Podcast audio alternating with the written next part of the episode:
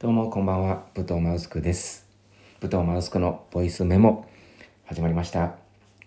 今回はですね、あの、私はなんで生きてんだろうって考えないっていう話をしたいと思います。えー、まあ、昨今、昨今っていうかもう、ついこの間ですね、やっぱこう、芸能人の方が、えー亡くなっております。すごい私のね、大好きだった、あの芸人さんね、亡くなって、それでね、あの悲しいなって思ってたんですけれども、まあ、自死、自殺ですよね。あの私は自殺というか死のうって思ったことはあるんですよ、実際。うん。あ、もう死にたいとか、これ死ぬしかないって思ったことがあって、それが、あのー子供の頃かな、小学校、ほんと低学年とか、うん、3、4年生くらいだったと思うんですけど、あのもっと下か。小学校1、2年かも。あの仮面ライダー見てたんですよ。仮面ライダーかなんか、あの、戦隊ものだったと思うんですけれども、仮面ライダーかどうかは定かではない。けど、なんかその、まあ、戦隊ものかなんかの怪人？うん。怪人になんか八女みたいなのが出てきて、その八女みたいなのが、ものすごい気持ち悪いっていうか怖かったんですよ。もうフォルムもキモいし、もう不快中の不快で、子供の頃の私はうわーって思って、怖くなっちゃって、うわ、もうこんな怖いものが世の中にあるんだったら、もう死んだ方がマシだなと思ったんですよ。もう怖くて外出たくなくて、うわ、やだやだって思ったんですよね。それで、あの、もう死ぬしかないと思って、もう本当今だと笑っちゃうんですけれども、まあ当時はもう本気で、あ、もう死にたいと思ったんですよね。うん。逃げたいというか、逃げたいなのかなわかんないけど。で、なんかこう台所にあったね、包丁をね、あの、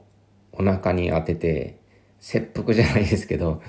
やろうとしてたんですよ。でもやろうっていうか、どうなるんだろうくらいの多分好奇心だったと思います。そこまで思い詰めた感じじゃなくて、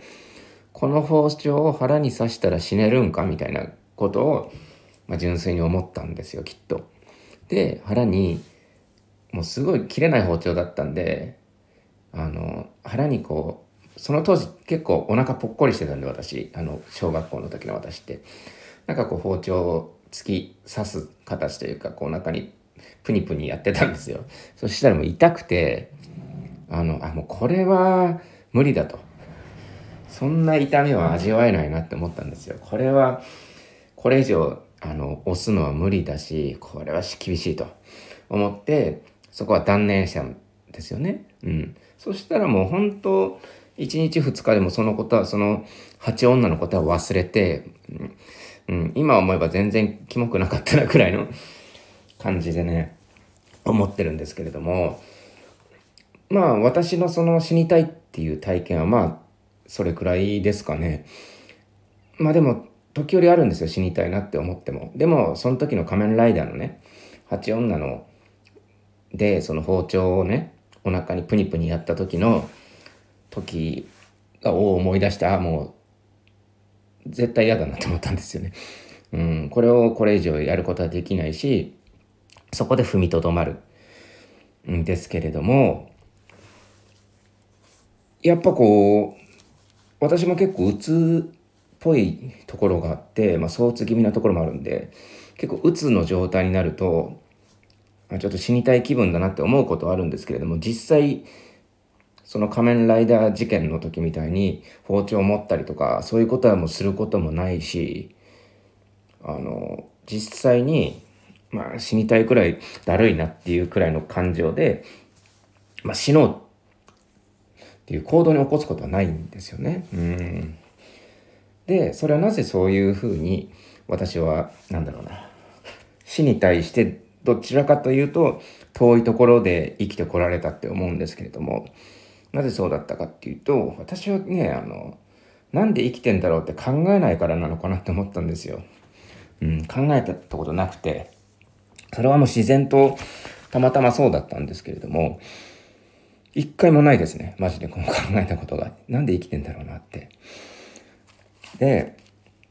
あのー、まあそれこそ本当最近読んだ本でちょっと分かったんですけれども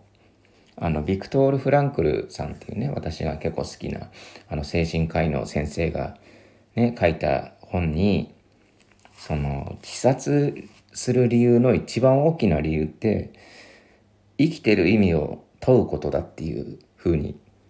あのおっしゃってたんですよ。うん、それが一番結構大きなあのただいろいろこう自殺する原因ってあるんですけれども例えばあの本当物理的というか本当に重い重く病気が重くなりすぎてそれでどんどんどんどん体が弱っててしまってそれであの厳しい状態に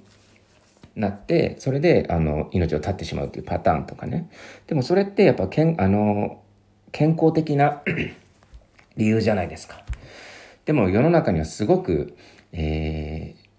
ー、周りから見ると健康的に見えるのに命を絶ってしまう人がいると。いうところで、まあ、その理由とはちょっとあまりつながらないと、まあ、あともう一個あるのが、えー、嫌いな人に復讐するためっていう理由ですよね。こいつを私が死んでこいつを困らせてやろうとか。っていう理由があったりとかするんですけれども、まあ、その中にその生きる意味を問うことによって、えー、どんどんこう絶望に近づいてってしまう病んでってしまうっていうところをおっしゃっててその生きる意味を問う時点でもうそれはなんかこう生きてるっていう意味がこう問題化してると。何か問題が起こってるからそういうことを問うてしまうんだと。いうところで実はその生きる意味を考えること自体がちょっと絶望に向かうスタートラインなんだっていうふうにちょっと書かれてたんですよね。でそれを見て本で読んでああ確かにそれはあるかもしんないなと思って。うん、であの私結構考えるのが好きなんだけどその生きてる意味についてだけは考えなかったのは本当ラッキーだなとしか言いようがないんですけれども、この生きてる意味を問うとよろしくないと。だから結構その生きてる意味っていうのをよく考えてしまうっていう人は結構、あの、まあ危険な状態というか危なくて、じゃあどうすればいいのかって、生きてる意味って考えちゃうもんなんじゃないの人間なんだからって思われる方もいると思うんですけれども、あのそれはそうじゃなくって、まあ、こう考えるようにするといいと。実はその人間ってのは